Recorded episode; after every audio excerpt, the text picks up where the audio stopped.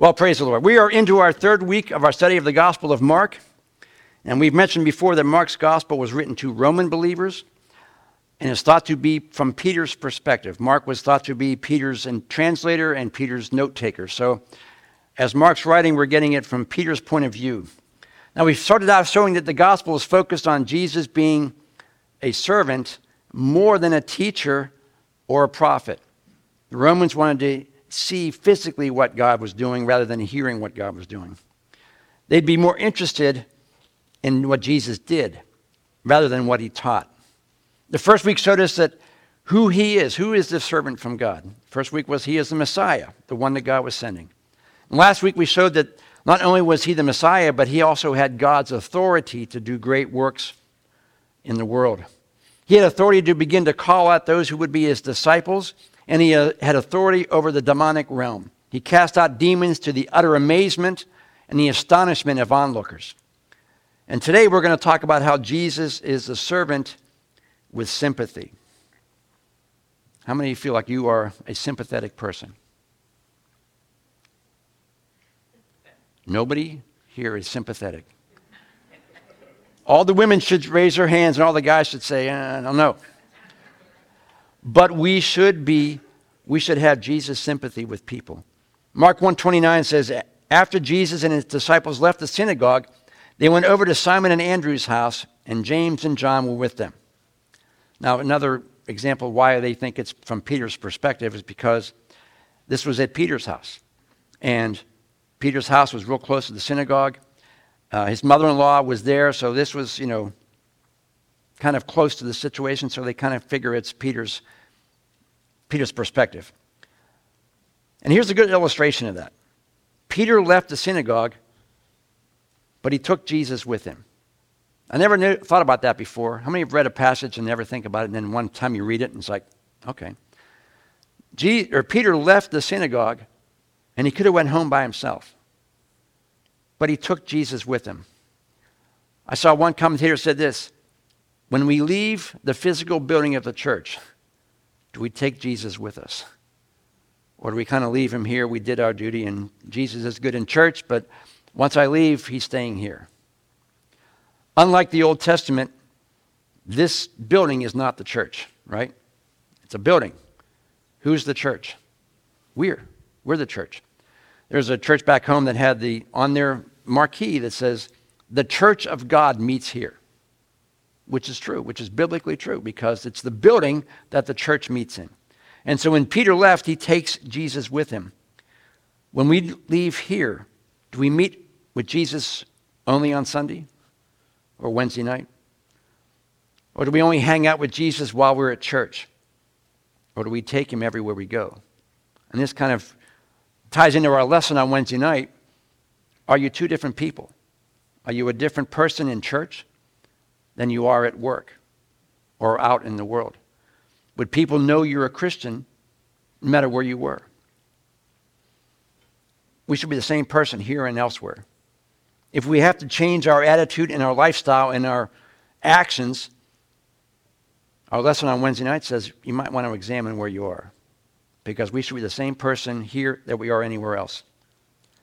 When we walk with the Lord all the time, it's in these times that God may do something extraordinary in your life. It may not be in church when God does it.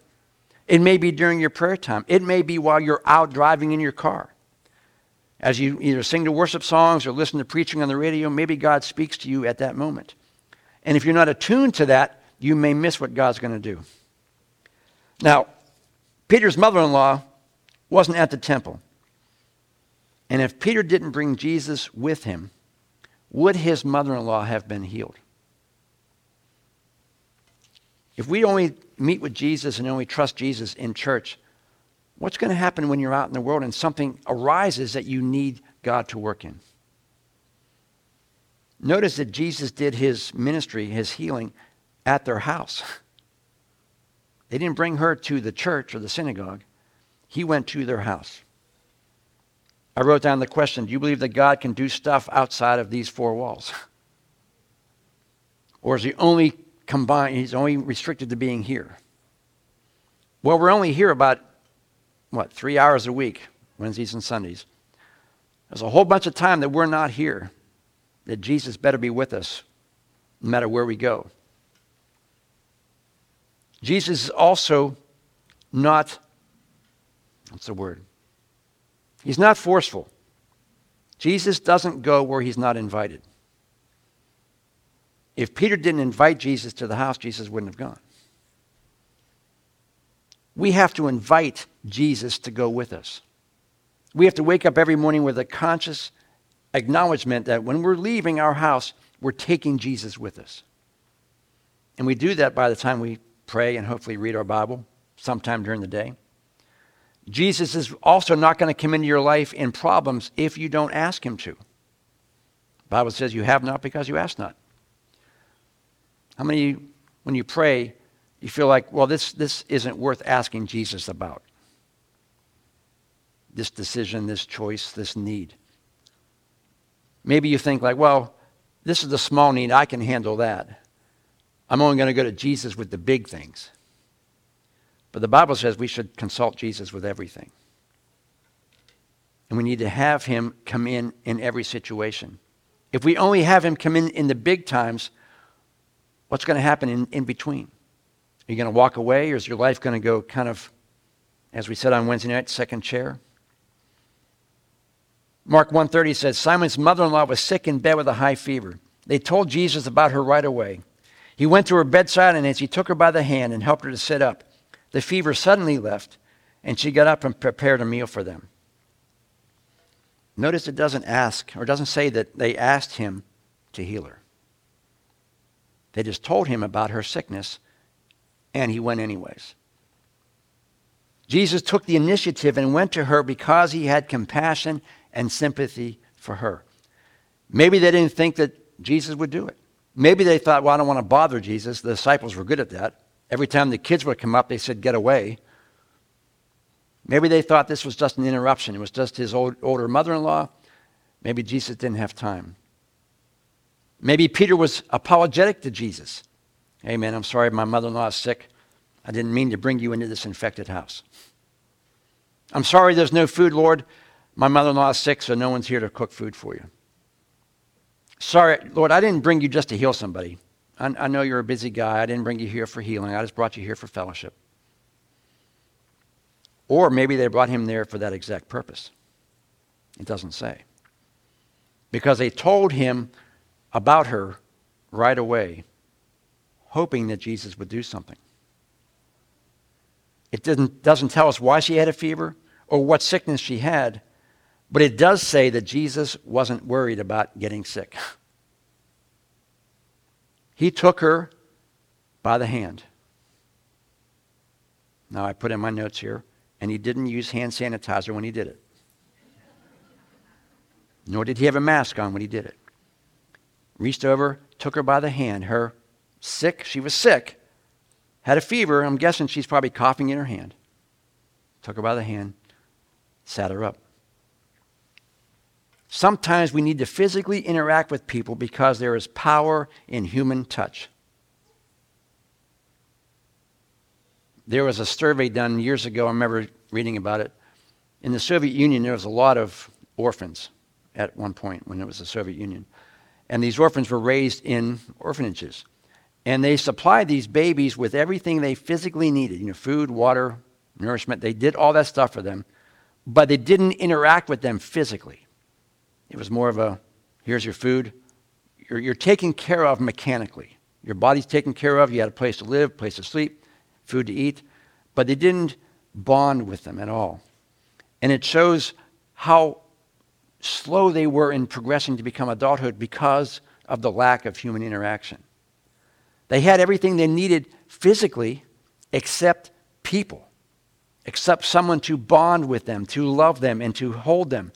There is something in touch that ministers to people. And as soon as she sat up, the Bible says she was healed instantly. Now, if you've ever had a bad fever, and you know the body aches that come with that fever. And when that fever finally breaks, you're not really ready to get up out of bed. Something I said? I get that reaction a lot, people crying when they leave. When you're just getting over a fever, usually it's a cold sweat when the fever's gone, and you just want to lay in bed for a couple of days, recouping. But the Bible says that she was healed to the point where she just got up right away, instantly healed, and made them dinner. Jesus healed all of it instantly. How many of you pray for people for God for, to heal you instantly? Sometimes God does it instantly, sometimes it's a progress, sometimes it's a long progress, but we still pray and Jesus still does heal. Now, what was her response to being healed? Verse 31. Fever suddenly left, and she got up and prepared a meal for them. What was her reaction? She served the Lord. Now, she could have stayed in bed and said, Lord, thanks for healing me. Uh, Peter's, whatever Peter's wife's name was, why don't you go make them something to eat while I finish? But she didn't. She instantly got up and started serving Jesus. I wrote down here, we've all received blessings from the Lord. So every one of us should have the same mindset of wanting to serve the Lord. If you're here, you've already received the blessing. You're not sick. You made it here without having a car accident. You made it here because God wants you to be here. You have a place to live, you have a place to sleep, you have a place to food to eat. We've all received God's blessings. Because of that, we should have an attitude of wanting to thank God by serving Him. Now, this woman, this mother in law, could have said, Hey, thanks for the healing, but I got other things I, I got to catch up on now. I got to go over here and fix that and do this. All the stuff I didn't do when I was sick, I got to do that first. Why don't you guys figure out lunch for yourself? We all have things in our lives that are important and need to be done. But our first thought would be how do I serve the Lord in all of these things? How can I serve the Lord today? What can I do today that shows me serving Jesus? And I've told you before, I want to pray first in the morning when I get here. When I pray first, if I don't pray first, I'll never have time to do it at the end of the day. There's a thousand things to do when you come into work. And if I start doing them, I'll keep doing them until 5 o'clock and I'll have no time to pray. So you pray first. God will give you the time to finish all the other stuff. It's like tithing. How does 90% of your income go further than 100%? I'm an accountant. I can't tell you, but it does. It does. And so if you give God your first time, He'll allow you the time to finish what you need to finish. Now, what happened because of these few events? The demon deliverance of the temple and the healing of Peter's mother in law, Verse 32 says, That evening at sunset, many sick and demon possessed people were brought to Jesus. Now remember, it's, it's the Sabbath originally. Sunset was the beginning of a new day. So technically, it was no longer the Sabbath. All the people felt free to come out now and meet with Jesus. They felt free and that it wouldn't be breaking any of the Jewish laws. And it seems that half the town showed up. If you read Mark 133 in the New Living, it says, a huge crowd of people from all over Capernaum gathered outside the door to watch. But if you read it in the NIV, which is a little bit more accurate, it says the whole town gathered at the door. Now, that's kind of what we want here, right? We want the whole town of Dover to gather at the door. And we'd have a seating problem, but I'm okay with that. We want people to be loved and welcomed into God's kingdom here in this church. But think about where Jesus was at this moment. He did all that demon deliverance back at the temple. He comes to Peter's house. He was a mother in law. I'm sure he's looking for a Pentecostal nap about now. And all of a sudden, all these people show up at his door. He just had lunch. He's looking for the nap. Maybe I like to watch a little TV. Can I just calm down a little bit? Think about yourself. Sunday night, long church service, dinner's over. What do you want to do? Go to bed. All of a sudden, a crowd of people show up at your doorstep wanting something from you. What do you do? Turn out the lights and hide. Go away. Maybe they'll go away if I don't answer the door. Pretend nobody's home. What did he do? Did he send them away? I got to tell you, I might send those guys packing. Look, come back tomorrow morning. Let me get some sleep. Let me have something to eat. Come back tomorrow morning. But he didn't because he had sympathy on the people and their needs. Verse 34 says So Jesus healed a great numbers of sick people who had many different kinds of diseases, and he ordered many demons to come out of their victims. Now, the phrasing of the sentence, gathered outside his door, literally means that people kept on lining up. Once that first crowd was gone, the next crowd was gone. It was never ending. They just kept on coming. And just when you think you're done, Jesus thinking, oh, I'm just about done, another crowd shows up. Jesus had to be beat. But his compassion overruled his tiredness. He cared about the people. Who knows how late he got to bed, if he got to bed. If they started coming at sunset, like it says, that's around 6 o'clock, 6.30, and he's doing it into the wee hours of the night. Notice the phrasing says a great number of sick people. Jesus delineates between physical sickness and demon possession. Not all sickness is demonically inspired. Some physical affliction is, but not everyone. Jesus was able to do both, and he tells us there's two different causes for sickness. One is demonic, and one is just being in the world. Verse 34 says, Because they knew who he was, he refused to allow the demons to speak. And again, we said this is the same word muzzled. He muzzled them. How many of you have a dog? You ever put a muzzle on your dog? Sometimes you want to put a muzzle on your dog. I had a dog, I would love to put a muzzle on. Jesus put a muzzle on the demons so they couldn't speak. Now, Luke is more specific and he says this Because they knew he was the Messiah, he stopped them and told them to be silent.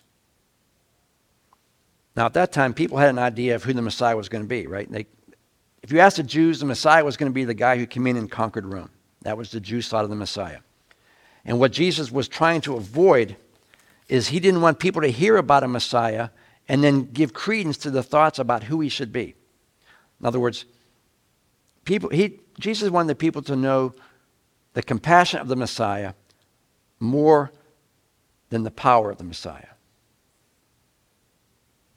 Oh, I'll, I'll give you an example. If you hear some famous, a story about famous people, and you hear their lifestyle of how they live in the world, and then you meet them personally, and they want to be nothing like you, what you heard them to be.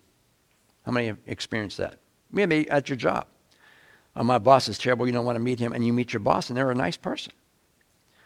Jesus didn't want people to get a preconceived notion of what he was like until they actually met him.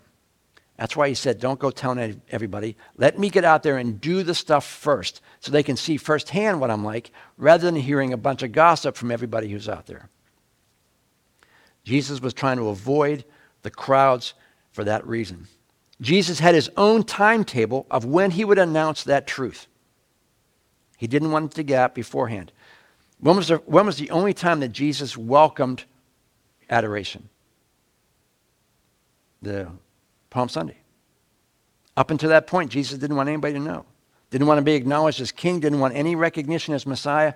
Palm Sunday comes, he wants the recognition. He says, okay, it's now time for that recognition. He did not want it beforehand. That's why he told the people to be silent and the demons to be silent. And verse 35 says, Very early in the morning, while it was still dark, Jesus got up, left the house, and went off to a solitary place where he prayed.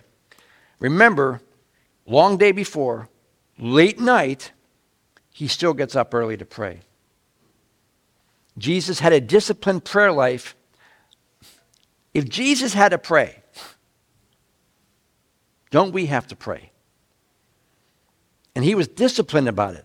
And because of his disciplined prayer life, he was able to use and has God's power and authority. Now, we said this before when Jesus was here, he was 100% man and 100% God, right? But he did not operate in his God position. He operated everything he did, he did as a human under the anointing and power of the Holy Spirit, different from walking around as God. So everything he did, it wasn't because he was God, it was because he was a human who had the anointing and power of the Holy Spirit working in him to do those things. And if he wasn't praying and he wasn't spending time with God, he would not have had that power and authority. What's that tell us? Do we want that same power and authority? Then we need to have the same disciplined prayer life that Jesus had. That we really know we can't do anything without him. And, we, and God desperately wants to use his people in a powerful way to minister to other people. That's why we're here. And if he wants us to do that, and the Bible says he's going to equip you to do that, that means we have to spend time praying. I mean, I don't believe it's any coincidence that after our 21 days of prayer and fasting and continuing to pray, and we've met for the you know, Thursday nights the past couple years, that God's beginning to work. And I also don't think it's a coincidence that now, at this moment, when God's really moving, the township wants to take our property. Not a coincidence. We're moving forward, God's moving forward, the enemy's not liking it. What's that tell us we have to do? We have to continue praying and fasting, not only for the property, which is, is fine, it's just property, but we're talking about people's lives, praying that someone comes to know Christ. We want people to be saved. And the Bible says, and we've prayed it before, it's our scripture God is long suffering, not wanting anybody to perish. Is that pretty plain? God doesn't want anybody to go to hell. He wants everyone, the Bible says, to repent. He wants everyone to be saved. Now, not everyone will be saved, but God wants them to be saved. And that means we pray for them. And the Bible also says, You pray anything according to my will, and it will be done. God's will is everyone be saved we pray according to God's will that they are saved and they get saved. Now, it may not be when we want it, but I believe that it's going to happen. Now, last week we had a scripture, Anna read a scripture about the, the dead bones of Elijah, throwing that guy, the dead guy, on the, on the dried up bones, and the guy came back to life. You know what that means? One of the meanings of that is your life and your ministry and your prayer life lasts longer than you do. You could be long dead and the prayers you prayed could help somebody else. Your kids or your family members that you're praying for may not come to Christ until after you die. But your prayers are still working there. Your life here matters after you're gone. This guy was brought back to life because Elijah was a righteous guy, even though he was dead. His life spoke after he was gone. And your life can speak after you're gone.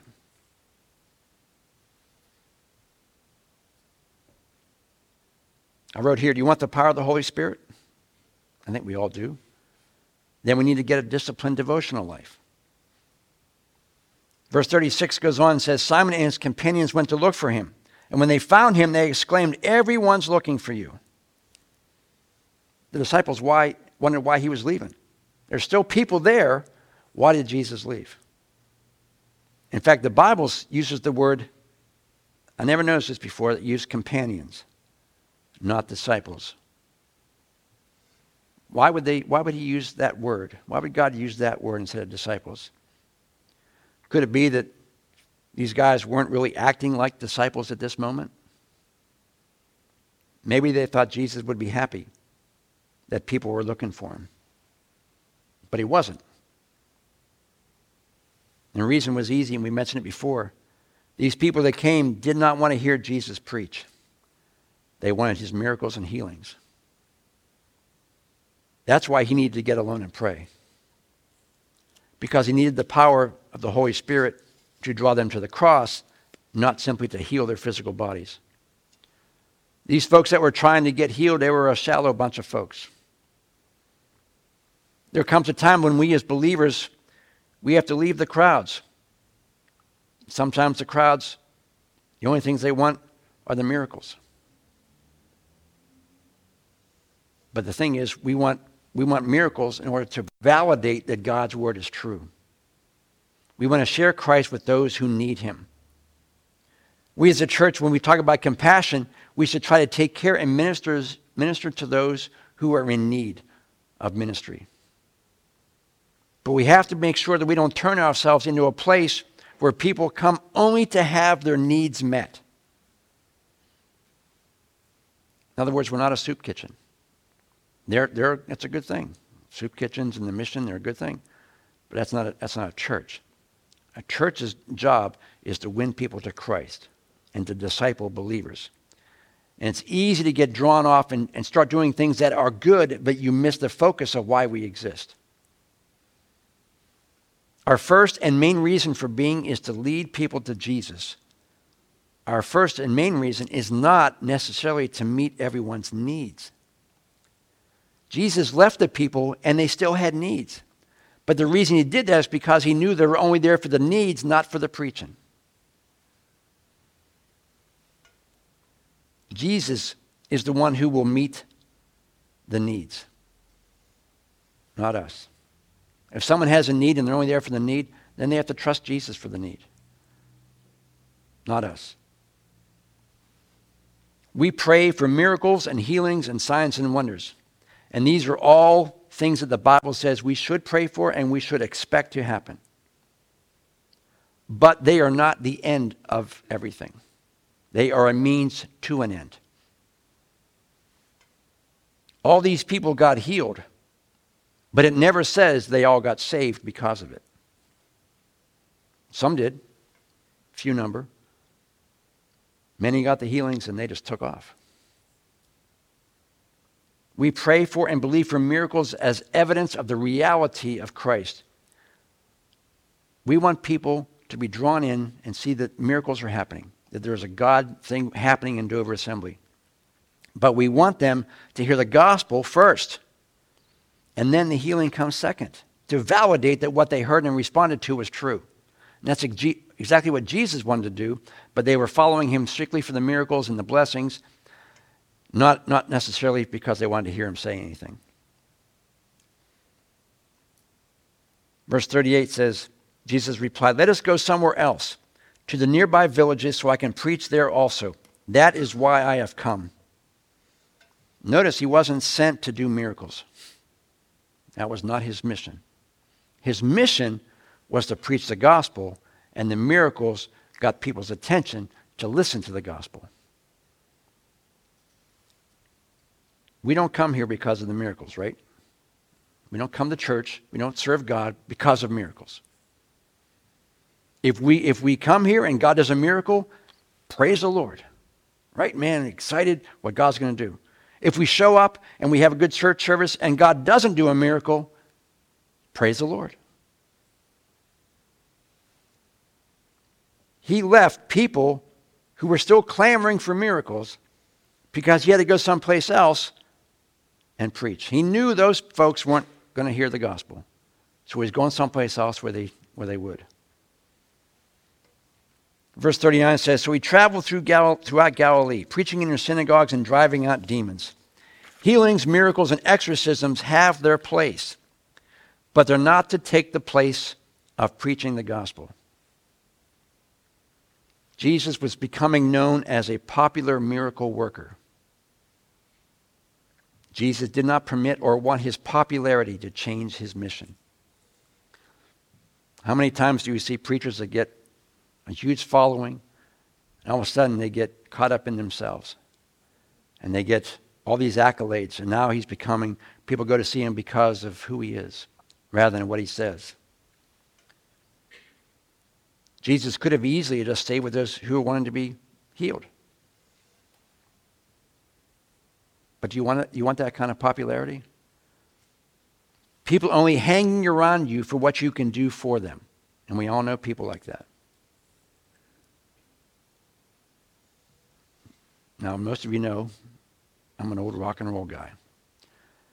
And of course, a verse came to me from the theologian Dennis DeYoung and Tommy Shaw of Styx.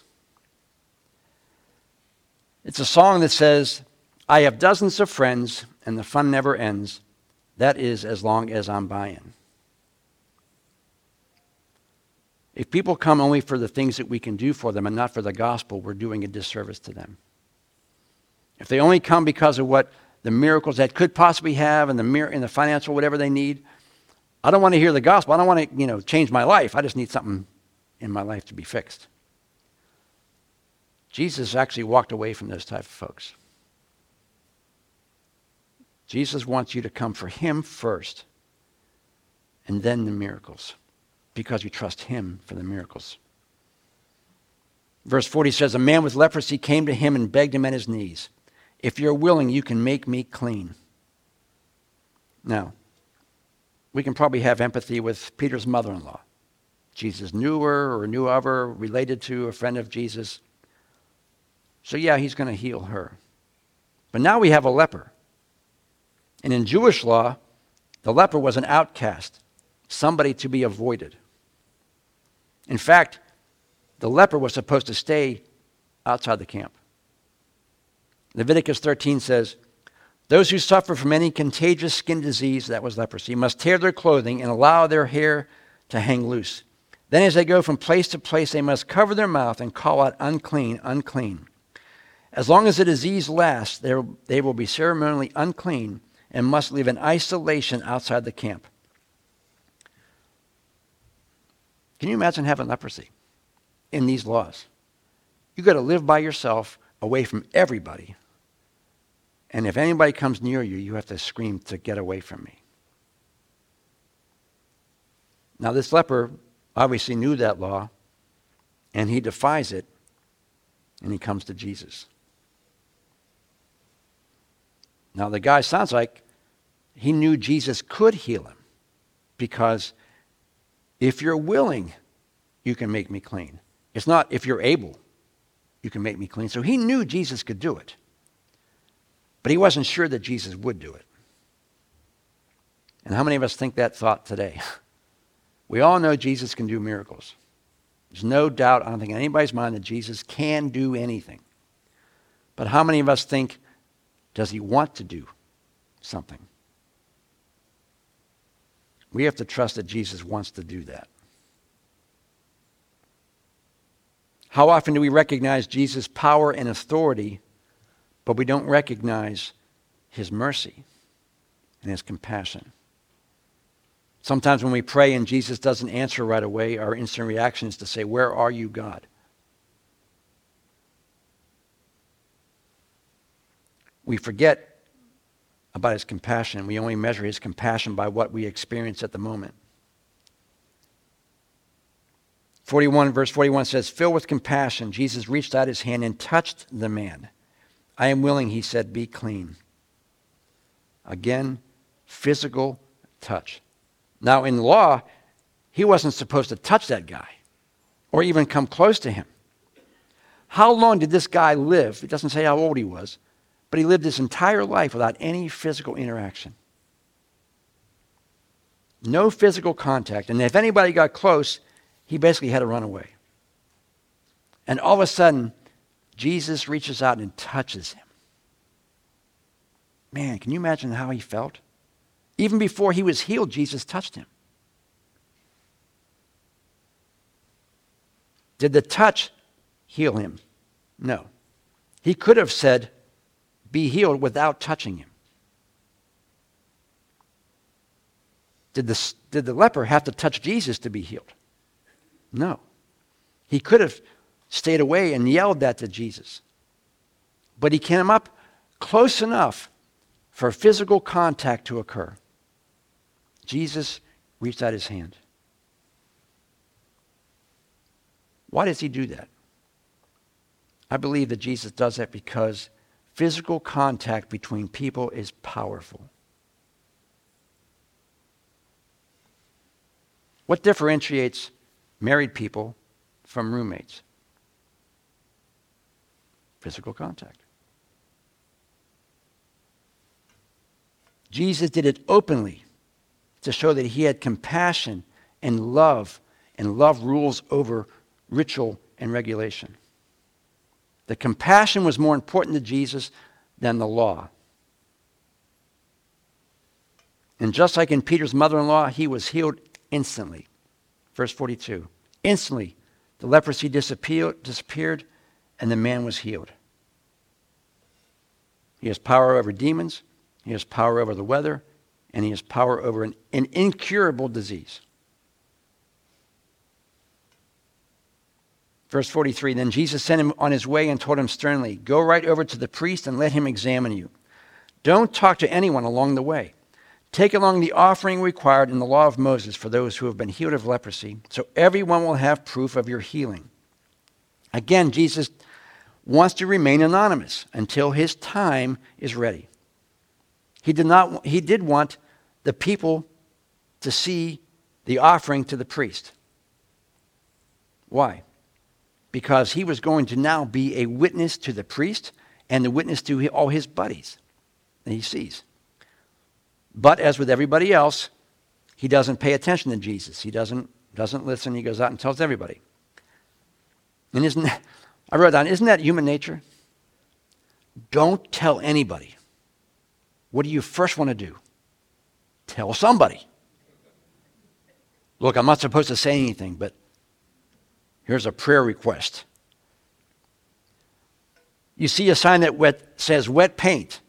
What do you want to do? You want to touch it.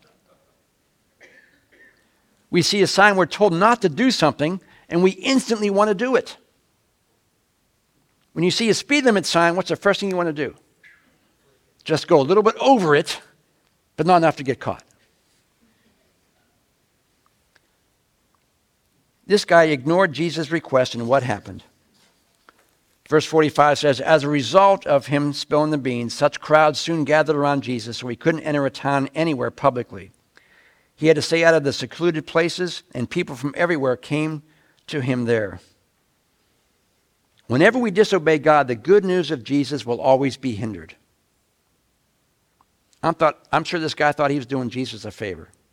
Hey, look, I'm going to tell people what he did to me. It sounds logical it's what, you know, it, it appears, you know, if I do this for God, it's going to, you know, help God out. But what seems logical to us sometimes is in direct defiance to what God asks us to do. Jesus wanted to stay focused on the gospel, not the healings. They, they would come one by one. He wanted to focus on one by one ministry. But people still found out about him and came to him for healing, not salvation. Let me close with this question or a thought. Why do you come to church? Why do you serve the Lord? Do you come to serve the Lord or you come to church because you want Him to answer something and do something for you? Do you come for answered prayer? Do you come for the miracles? Do you come for the healing? Or do you come because you want to worship the Lord and you want to trust Him and you want to serve Him and you want to obey Him? If God does nothing else for you in this physical life, is that enough? Because I'm going to tell you what happens. If you come for the miracles, they're not going to happen. If you come to serve the Lord, all of this stuff happens. If you come to worship God and to hear His word and to enter in, God will do the miracle. You don't have to ask for it, God will do it. If you're here for the miracles, you're going to walk out exactly the same way as you walked in. And if you come to church, I don't think anybody comes to church because they want to leave the same way they came. They want to worship God and they want to receive whatever God has for them at that moment. Maybe it's a tremendous miracle. Maybe it's a healing. Maybe it's a verse that you needed to hear. Maybe someone talked to you between Sunday school and church and prayed with you and talked to you, and that blessed you. That's why church coming to church is so important. And I think I'm going to beat this horse for a while. You can't get the same thing at home that you can get in a church fellowship. You can watch TV and what Brother Don, he said to me, he goes, Hey, I just watched Charles, Charles Stanley this morning. Now I'm going to listen to you. Dude, thanks. Thanks for that. I appreciate that. You can listen to great preachers all day long. Be careful who you listen to. It's not the same as being in God's house, fellowshipping with other believers. Because God can work in a crowd in here that He can never do you sitting on your chair watching it on TV. The Holy Spirit fills, if you look at Acts, the Holy Spirit filled the room before the people were filled. I believe the Holy Spirit can fill this room before he fills us. And so that means we walk in, the Holy Spirit's already here, ready to do whatever he wants to do. And there's power in fellowship. There's a reason that the book of Hebrews says, don't forsake the assembling of yourselves together. And that, only, that doesn't only apply to church, it applies to other fellowship things with other Christians outside of church. We had a membership class yesterday. Good time. And I had a women's meeting yesterday. Great time. We had a men's pinball night at Mark's house. Packed the place out. Everybody had a good time. You fellowship with other believers and you, you minister in that setting as well. You can get blessed in that type of setting with other Christians that you may not get in any particular Sunday service. But God uses all of those gatherings together to bless you, to meet your needs, to do what He wants to do in your life. The Bible says that when the apostles got together, they broke bread and fellowshipped. So that means, as we all know, Christians eat. They fellowshipped around a meal. We fellowshipped on Thursday around 19 pizzas. And we ate them all. Hey, there's starving people in China, man. We can't have that. So we ate all the pizzas. But the point is, you can't be a, a Lone Ranger Christian. You can't sit at home and expect God to do things in your life when you have the ability to be in the fellowship. We want God to change us. We want God to be or make us who He knows we can be. If you're raising little kids, you see their potential. You see what they can be as they get older. God sees what we can be as we mature. We may not see it, but God sees it. And God will bring us along to get to the point where He knows we can be. Would you stand as we close this morning? Would you bow your heads for a moment and close in prayer?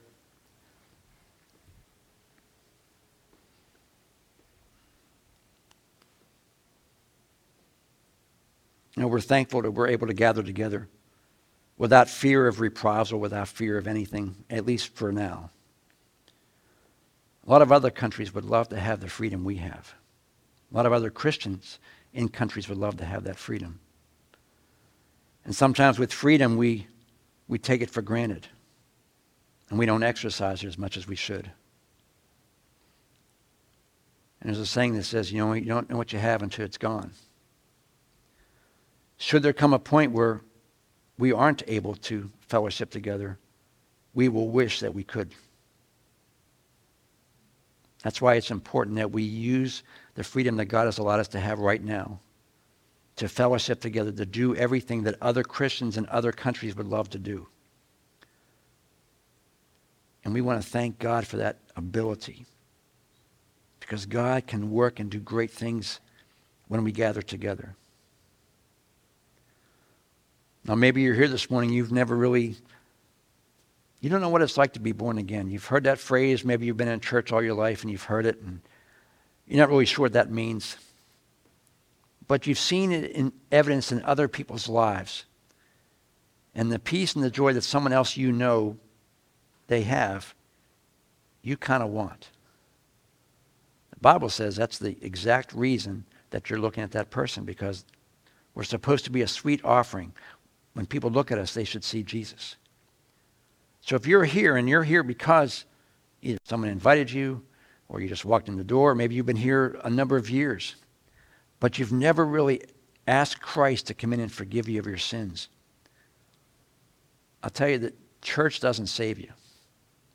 This church can't save you. We can show you how to be saved. We can introduce you to Jesus, but we can't do that. You have to do that. The Bible says we are all we are all sinners. And at one time in the future when we die, we will be judged for those sins. And one of two things can happen. Either we think we're good enough and God's going to judge us according to that standard and we're going to fail because we're all sinners. Or God's going to look at us and he's going to see Jesus, who is perfect, who had no sin, And he's going to stand up and say, Yeah, I took their punishment for them already on the cross. They're good. And you're going to go to heaven. But there has to come a point in your life where you admit that you're a sinner. And you admit that everything I've done up to now is, is sinful. But God gave me a way out. The Bible says the wages of sin is death. But the Bible also says the gift of God is eternal life through Jesus Christ.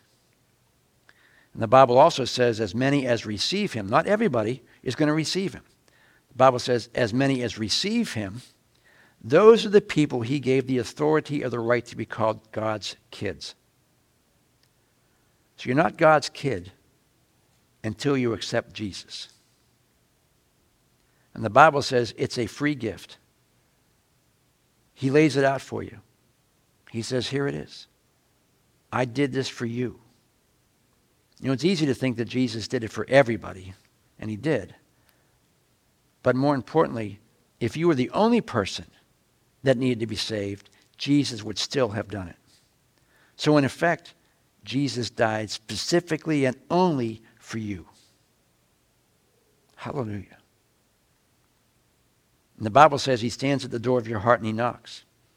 If you're here, you're hearing this message and Jesus is drawing you. If you feel like you're thinking about God, it's because God's making you think about him. He's drawing you in so you're able to make a choice on your own. He gives you free will. He gives you the ability to choose. You can choose to love Jesus and accept his forgiveness, or you can choose not to. God doesn't make that choice for you. He gives you every opportunity to make the right choice, but he doesn't do it for you. So if you're here and you're feeling that tug, you're feeling that, that thoughts in your mind about this thing about God, you're not sure about it, but you want to be sure. You want to know for certain that you have a relationship with God and that God is there to meet your needs during the day, throughout the life. And then when this life is over, you're going to be with him in paradise. If you want assurance of that, because the Bible says these things are written that you may know, not think, not doubt, not sure, that you may know you have eternal life. And if you don't know for certain that you have eternal life, then the Bible says that God is drawing you. The Bible says today's the day of salvation. Not next week, not next Sunday, not Wednesday, today. Because nobody has a guarantee of tomorrow. The Bible says He is drawing you right now for you to make that choice. And if you're here and you want to make that choice, you want to make that decision to serve Christ, I want you to raise your hand up high because we're going to pray with you.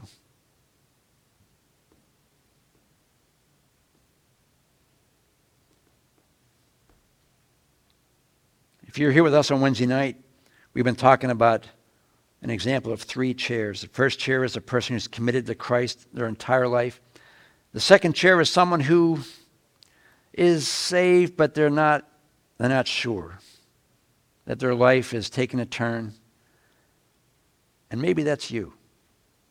Maybe you were active in a church at one point, you were loving Jesus at one point. But now life has gotten in the way and things have happened and you're not so much involved anymore and you really haven't read or prayed your Bible a lot. And, but you want to get back. You want to get back to the first chair.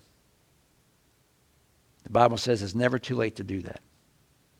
You always have a second, third, fourth, fifth chance to do that. If Jesus told us that we're to forgive others 70 times 7, how many more times do you think God's willing to forgive you and bring you back into the fold? That's you. And you know that's you or not. You know where you are in your relationship to the Lord. Others may not, but you know. You're not here by accident.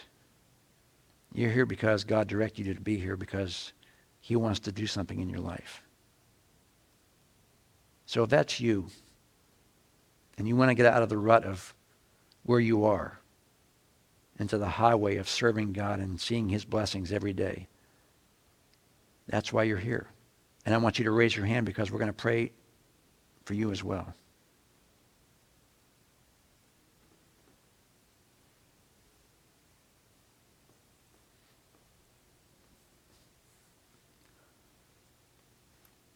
Father, we do humble ourselves before you. And we thank you for your grace and your sympathy in us. Your word tells us you are touched with the feelings of our infirmities. You know how we feel. You have sympathy in our lives. If things are going wrong, you sympathize with us. You know it, what it is we're going through. You're not a God who's way out there who doesn't understand. Your word tells us that you truly understand whatever it is in our life that we're going through. And whatever that is, we can freely come to you and talk to you about it and ask you to work in our lives. And I'm sure that everyone in here has something in their life they're dealing with that you need God to work. So, Lord, we do pray that you would minister and meet every need in this place and those that are watching. Let us walk out transformed. And let us not leave what you're doing here, here. Take it with us. We're going to take you, Jesus, with us when we leave.